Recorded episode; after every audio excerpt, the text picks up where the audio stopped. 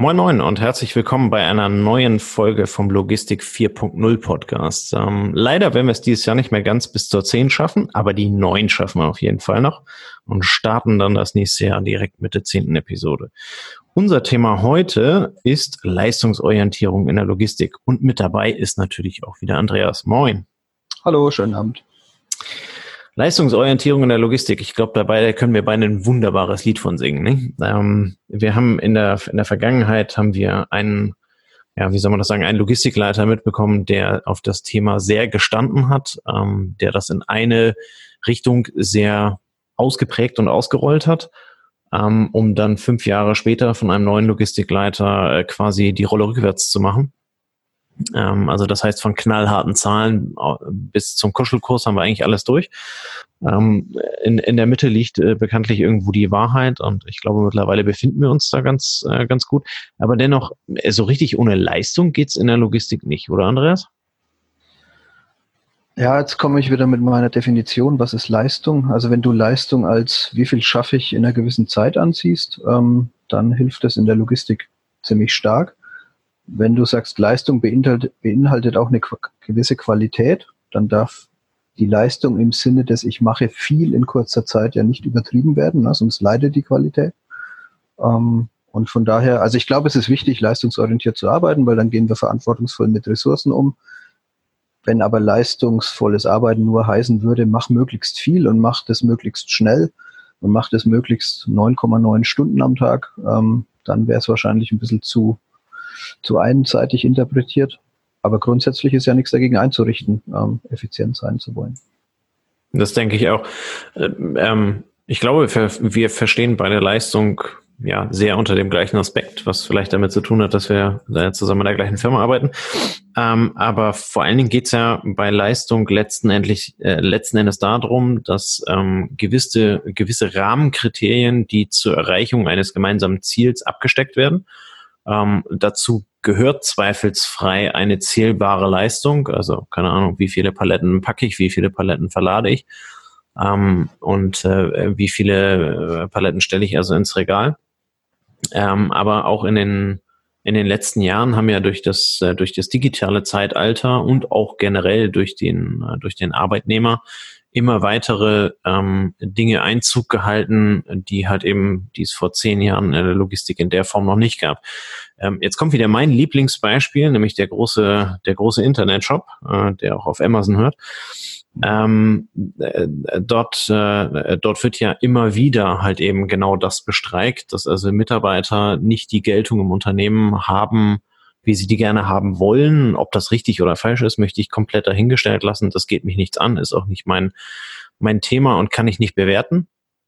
Ähm, aber dennoch, das wäre ja vor zehn Jahren vollkommen undenkbar gewesen, dass also in der Art und Weise ähm, ein, ein Logistikbetrieb ähm, ja, auf die Hörner genommen wird oder halt eben äh, bestreikt oder angegangen wird.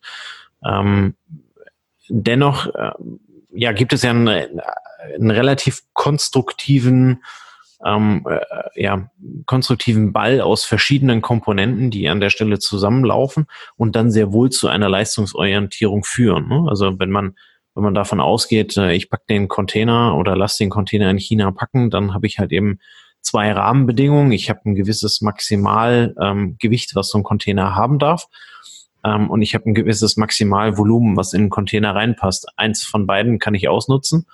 Ähm, im, im, Zweifel passt halt eben beides nicht oder es passt halt eben hundertprozentig. Aber das sind ja eigentlich so mehr oder weniger die Rahmenbedingungen, die es in der Logistik ähm, immer wieder, immer wieder zu bedenken gibt. Ähm, in, inwiefern führst du deine Leute oder hast in der Vergangenheit äh, deine Leute über Leistungsorientierung geführt? Und ähm, was, was glaubst du, wo wird das in der Zukunft hingehen?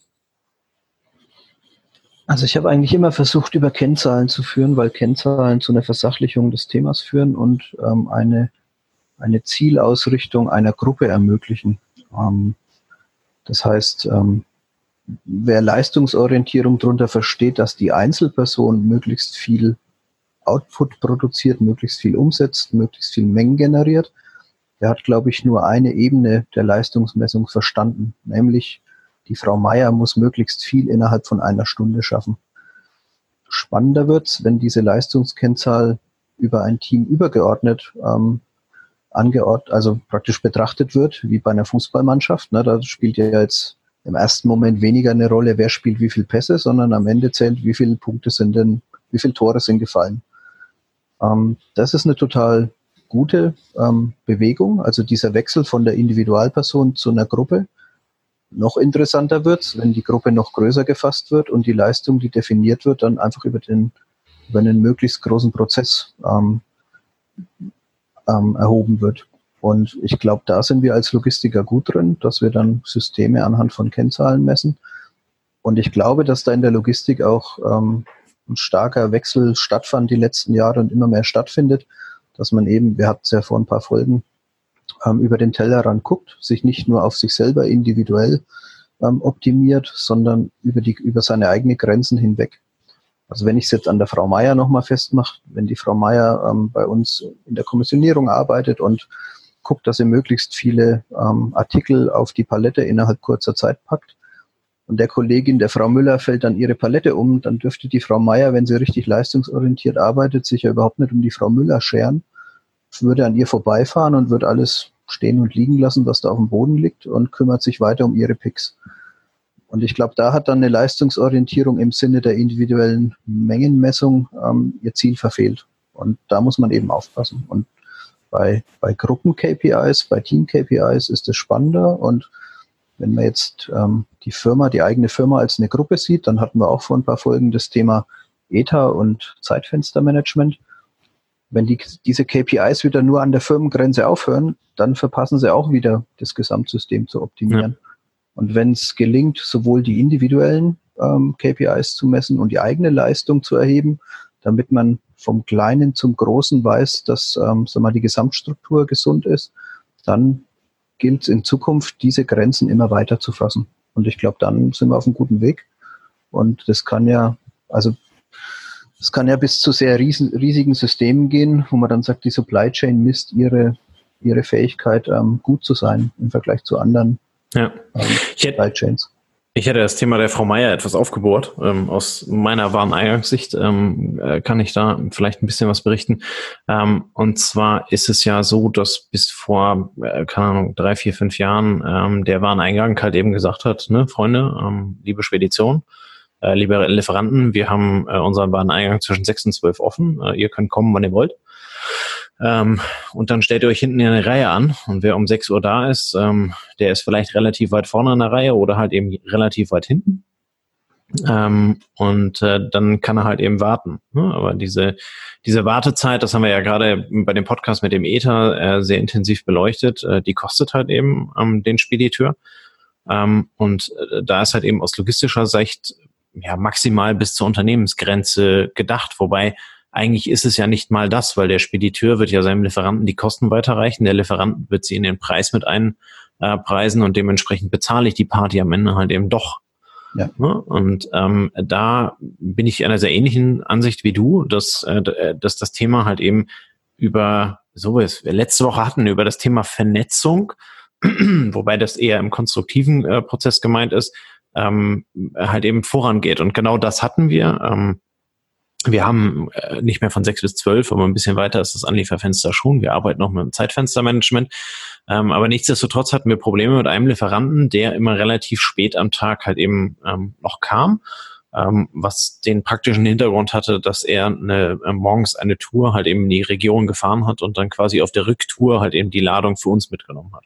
Mhm. So, ähm, kann er günstig anbieten, nehmen wir gerne mit grundsätzlich den Preis, aber hat er halt eben äh, relativ selten geschafft und dementsprechend war die Lieferantenperformance relativ schlecht. Ne? Und dann hat man sich halt eben einfach mit dem Lieferanten an einen Tisch gesetzt und hat gesagt, hier, das gefällt uns nicht, was ist denn das Problem? Und dann kam der halt eben um die Ecke und sagte, ich habe das Problem. Ich, äh, ich muss da morgens hin, das äh, ist, ist der Auftrag. Ich kann dann und dann laden bei eurem Lieferanten. Ähm, wenn der mich bevorzugt behandelt oder mir halt eben, äh, ich, ich ihm sage, ich bin immer um 11 Uhr da, Ne? Und er, er hat dann also alles fertig. Ähm, dann, dann kann ich da innerhalb von einer halben Stunde geladen sein und der da weg sein. Wenn dann die Strecke passt, bin ich auch um 15, 16 Uhr bei euch und dann passt das alles, wenn ihr mich dann halt eben noch irgendwie reinnimmt. Was ich aber nicht schaffe, ich schaffe es nicht bis 14 Uhr und, äh, ne? und das ist halt eben ein Beispiel dann dafür, was, was also äh, ja ein sehr, sehr produktiver und konstruktiver äh, Prozess sein kann, wenn sich halt eben genau die Beteiligten über die Unternehmensgrenzen hinaus an einen Tisch setzen und sagen, das hätte ich gerne, das ist mein Wunsch, was ist euer Wunsch und wie können wir das halt eben am besten übereinander matchen, ähm, sodass halt eben am Ende die, ja, die Supply Chain oder halt eben die komplette Lieferkette ähm, bis ins Lager für alle Beteiligten halt eben optimal verläuft. Und ich glaube, da ist noch relativ viel Luft drin, speziell im Handel. Ich glaube, die Industrie ähm, ist da ein bisschen besser aufgestellt als, als der Handel. Einfach weil die oftmals über Beteiligungen an den Firmen da halt eben entsprechend mitreden können. Ähm, Im Handel, glaube ich, ist das aktuell noch nicht der Fall, aber ähm, es, es gibt immer weitere Tendenzen, ähm, sich halt eben genau dahin zu bewegen, ähm, so wie du sagst, dass man halt eben am Ende vielleicht sogar von dem äh, chinesischen, äh, ich weiß nicht was, äh, äh, von dem chinesischen, von der chinesischen Mine, die also den Stahl für, für irgendein Produkt abbaut, ähm, bis hin zum Endkunden in Europa äh, halt eben die komplette Supply Chain einmal aufmalen kann und sagen kann, der und der Supply Chain Beteiligte braucht äh, diese Rahmenbedingungen, der, mit er optimal arbeiten kann. Und das gilt es halt eben entsprechend zu erfüllen zum, ja, äh, ja, zum bestmöglichen Ergebnis eigentlich der kompletten Lieferkette. Ja, also die Leistungsorientierung, wie wir es vorhin gesagt haben, nämlich anhand von Kennzahlen etwas zu messen und ähm, versuchen da sich zu steigern, die ist ja die Basis dessen, ne? weil du eigentlich, ähm, sag mal, aus einem Gefühl raus oder aus einem Nichtwissen raus Zahlen erhebst, die zu einer, zu einer Diskussion führen, so wie du es jetzt beschrieben hast. Ne? Wenn es ja. bei euch so war, dass anhand von schlechten KPIs du ins Gespräch gegangen bist und gesagt hast, was können wir tun, damit es besser wird. Und dann hat ein Prozess der Problemlösung stattgefunden, wo jeder seine Belange auf den Tisch legt. Also da sind wir dann fast schon in so einer Mediation. Ne? Also wir haben ein Thema, wir müssen über die schlechte Performance reden. Was, ja. was, hast du, was hast du für, was sind deine Anliegen? Und dann öffnet sich der Lieferant und sagt, oder der, der Spediteur und sagt, ja, ich würde ja gern was Gutes für dich tun, aber ich bräuchte das und das von dir. Und dann führt es dazu, dass man gemeinsam ähm, sich eine Lösung ausdenkt, die dann in der Leistungsmessung besser abschneidet als vorher. Und ja. aus dem, aus der Gemengelage raus ist eine Leistungsmessung ja total super. Und was halt jetzt in der digitalen 4.0-Welt passiert ist, dass diese Leistungsmessung von einfachen KPIs runtergeht auf den Gesamtprozess. Ne? Also wenn du eine digitale Lieferkette hast oder einen digitalen Prozess vom Lager bis zum Markt oder innerhalb der Intralogistik von der, vom Lieferanten bis ins Regal und ähm, im Lager auch, ähm, dann kannst du natürlich jeden Schritt messen. Und das sind halt dann die Punkte, wenn du, wenn du 100 Schritte misst und 10 Schritte davon sind auf Einzelpersonen zurückzuführen und diese Einzelpersonen Leistungsoptimierung wird ins Scheinwerferlicht gesetzt, ähm, weil man glaubt, da das meiste rausholen zu können, dann ähm, führt es wahrscheinlich zu den Nebeneffekten, die du vorhin zum Start genannt hast, äh, zu, den, zu den negativen Nebeneffekten. Wenn aber der Fokus auf der Gesamtkette besteht, ich glaube, dann ist es ein total ja, guter Weg, ähm, noch rauszuholen, was irgendwo rauszuholen ist, ja. ohne die Belange der Beteiligten irgendwo nicht zu berücksichtigen. Ja. Wir haben das ja im Rahmen unseres äh, unseres Projekts gesehen, ähm, als wir verschiedene logistische Betriebsstätten gesehen haben. Ähm, und ich erinnere mich an eine, ähm, wo uns der Lagerleiter also erklärt hat, dass er komplett äh, von der Einzelleistung abgesehen hat dass er die äh, zwar noch technisch erheben kann, aber sie ihn eigentlich überhaupt nicht mehr interessiert, ähm, sondern vielmehr die Teamleistung. Ne? Das heißt ja. also, ähm, äh, ne, die Frau Müller macht also, äh, keine Ahnung, die packt 200 Pakete die, äh, die Stunde und äh, bekommt also in der alten Welt dafür eine Prämie von X. So, jetzt äh, ist, ist das Team aber von der Frau Müller halt eben nicht nur die Frau Müller, sondern äh, da sind dann auch noch jede Menge andere ähm, äh, Personen mit dabei. Ähm, und ganz am Ende gibt's halt eben dann eine, eine, eine, eine Prämie für jeden Einzelnen. So, das heißt, jeder hat nur seine eigene Leistung im, im Fokus und kümmert sich halt eben genau um diese umgefallene Palette überhaupt gar nicht.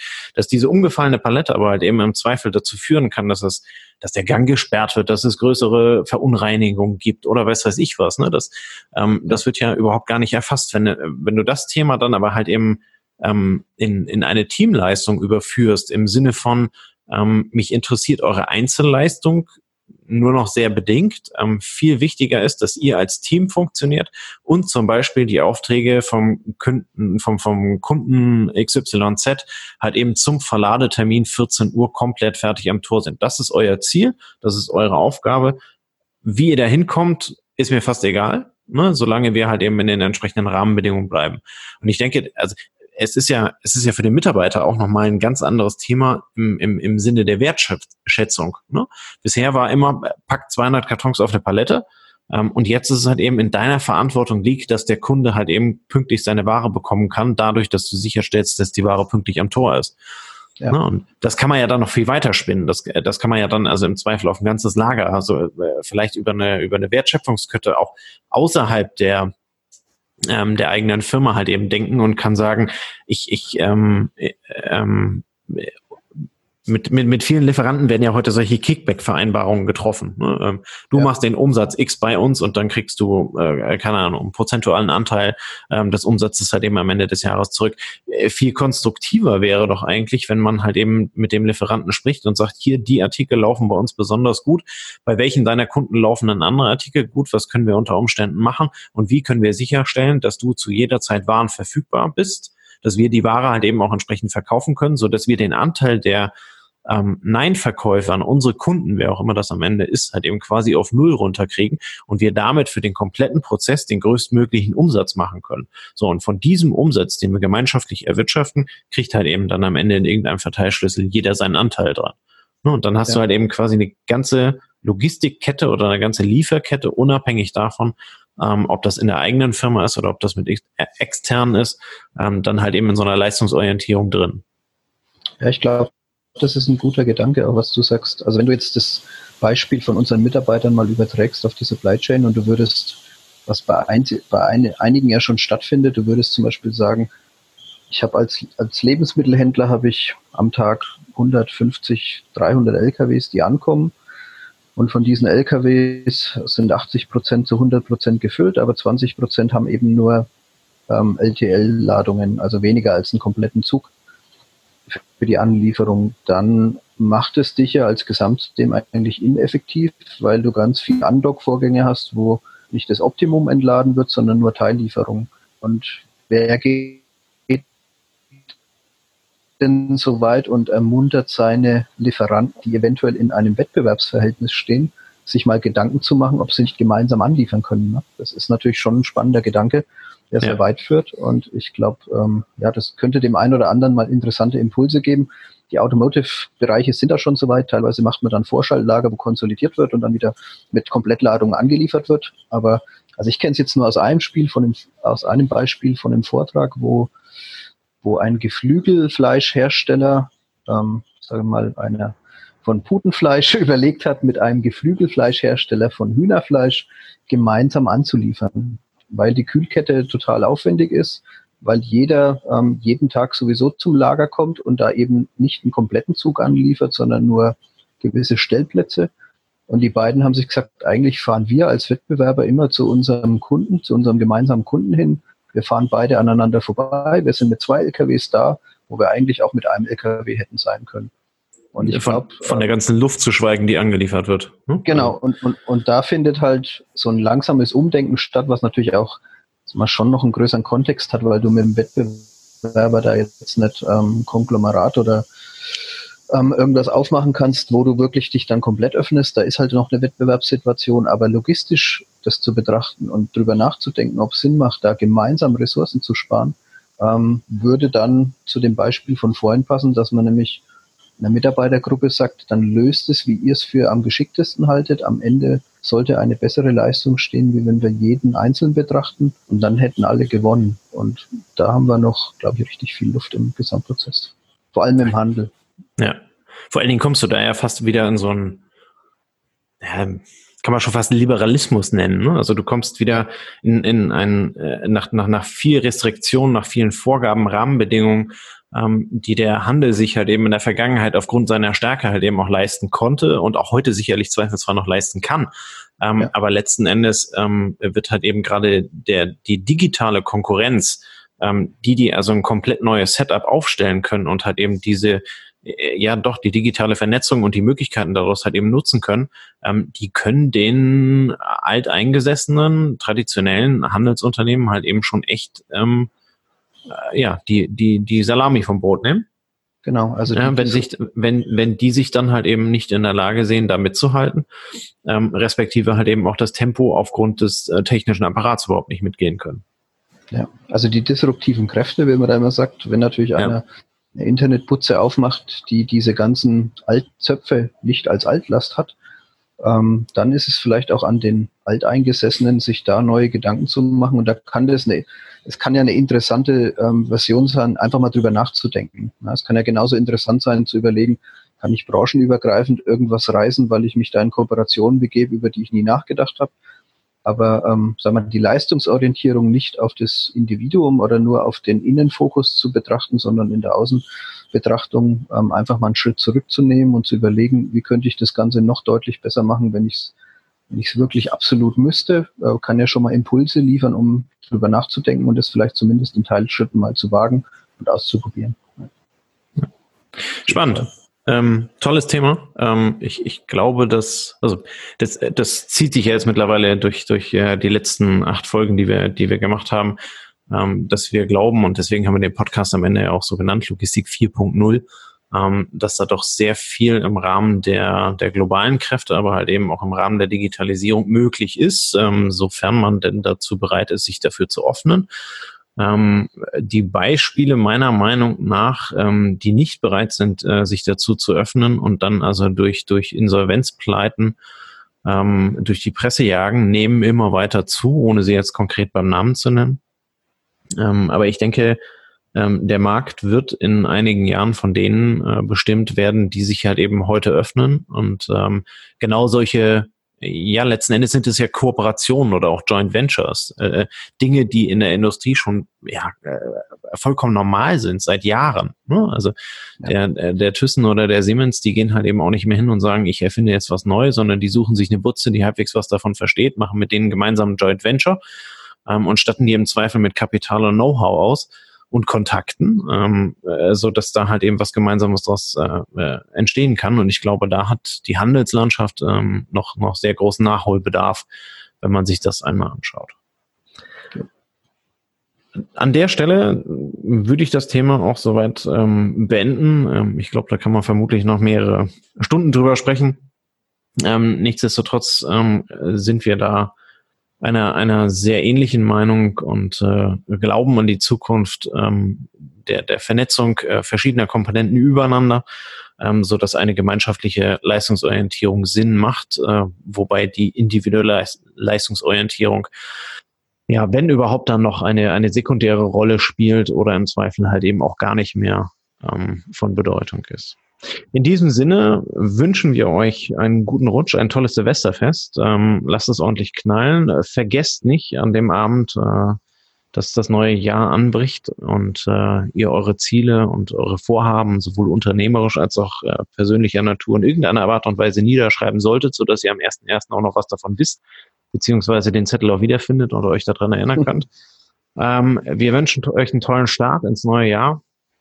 Ja, und äh, wir hören uns dann im neuen Jahr wieder. Lustig, dass man das endlich mal sagen kann.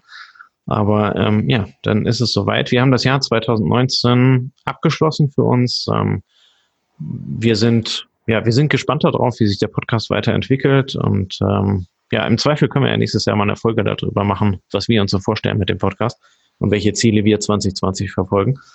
Ähm, von daher genug gelabert, schöne Silvester, guten Rutsch ins neue Jahr und in dem Sinne bis zum nächsten Mal. Ciao, ciao. Servus.